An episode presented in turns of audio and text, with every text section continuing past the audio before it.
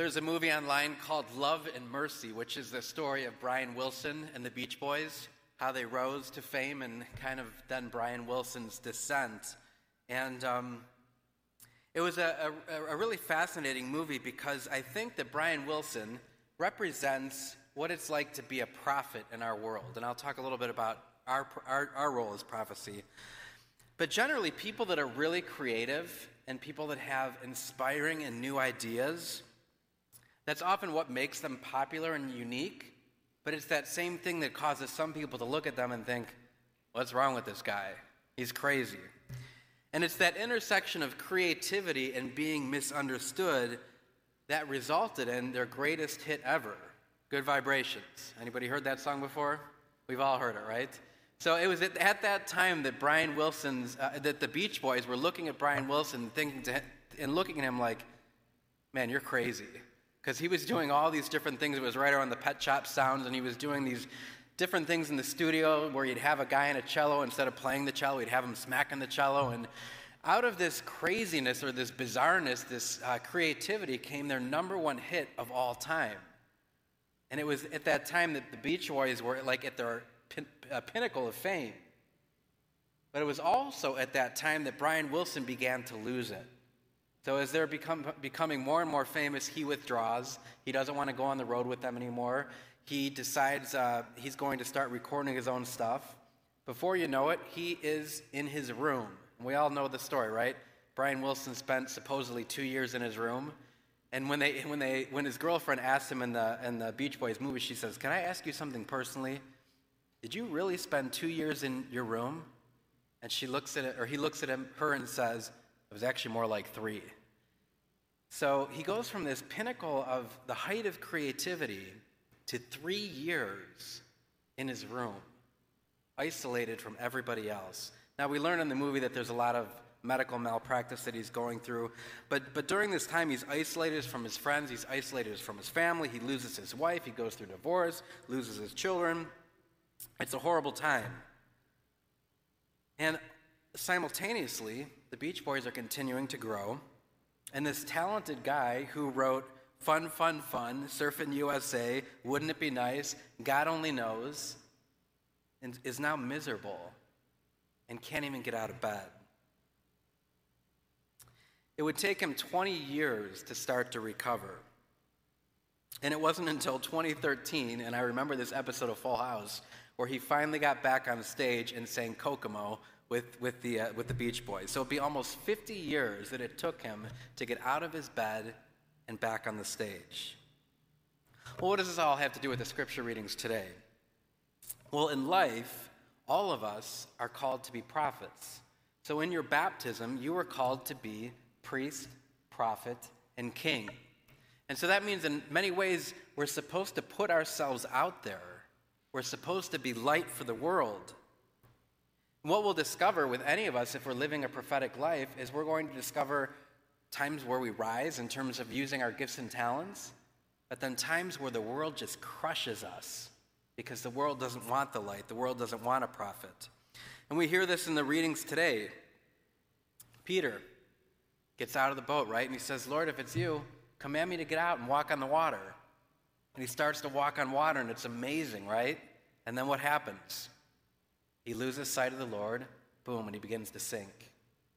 We hear about it in the first reading with Elijah the prophet. So, Elijah, this prophet, is prophesying God. He, he makes God create this fire and, and shows that his God is the true God. And then he goes on to fail, and he's chased out of his territory.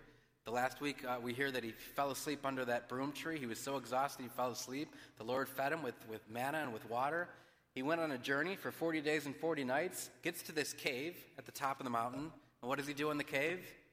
He hides. Like he, he doesn't want to have anything to do with anything. He hides. And the Lord comes to him and he woos him and he says, Come out of the cave for a little bit. And so he comes out, and we hear this passage, you know, of the, the Lord comes first, and he wasn't in the strong wind, or he wasn't in the earthquake, or he wasn't in the fire, but he was in a still, small whisper of a voice. And so the reality is that each and every one of us has to get in touch with that whisper of the voice of God That whenever we go through a struggle, or whenever we go through a difficulty, or whenever life seems to crush us, whenever we want to just hide in our bed and not get out of bed, we have to listen for that voice of God. You know, and I think about this during this time of the pandemic because we're all supposed to be isolated, right, in our own homes. We've kind of gotten used to hiding out. It's kind of a joke, you know, with workers, with uh, especially with um, with Zoom. You know, you don't have to get out of your pajamas in the morning. You just kind of roll out of bed and you you roll over to Zoom. But the reality is, a lot of us are probably experiencing a breakdown of our lives, a change in the life or the world that we knew it. Our life is just like crumbling in some ways before us. I think about people who were at the peak of their job and then the virus hit and they lost their job. I know one guy that lost his job, so he started a farm. It's just a whole other way of life. Or parents who seemingly had it all together before the virus, and now they have to be husband and wife. They have to both be working. They have to homeschool and teach their children. Their lives are just turned upside down.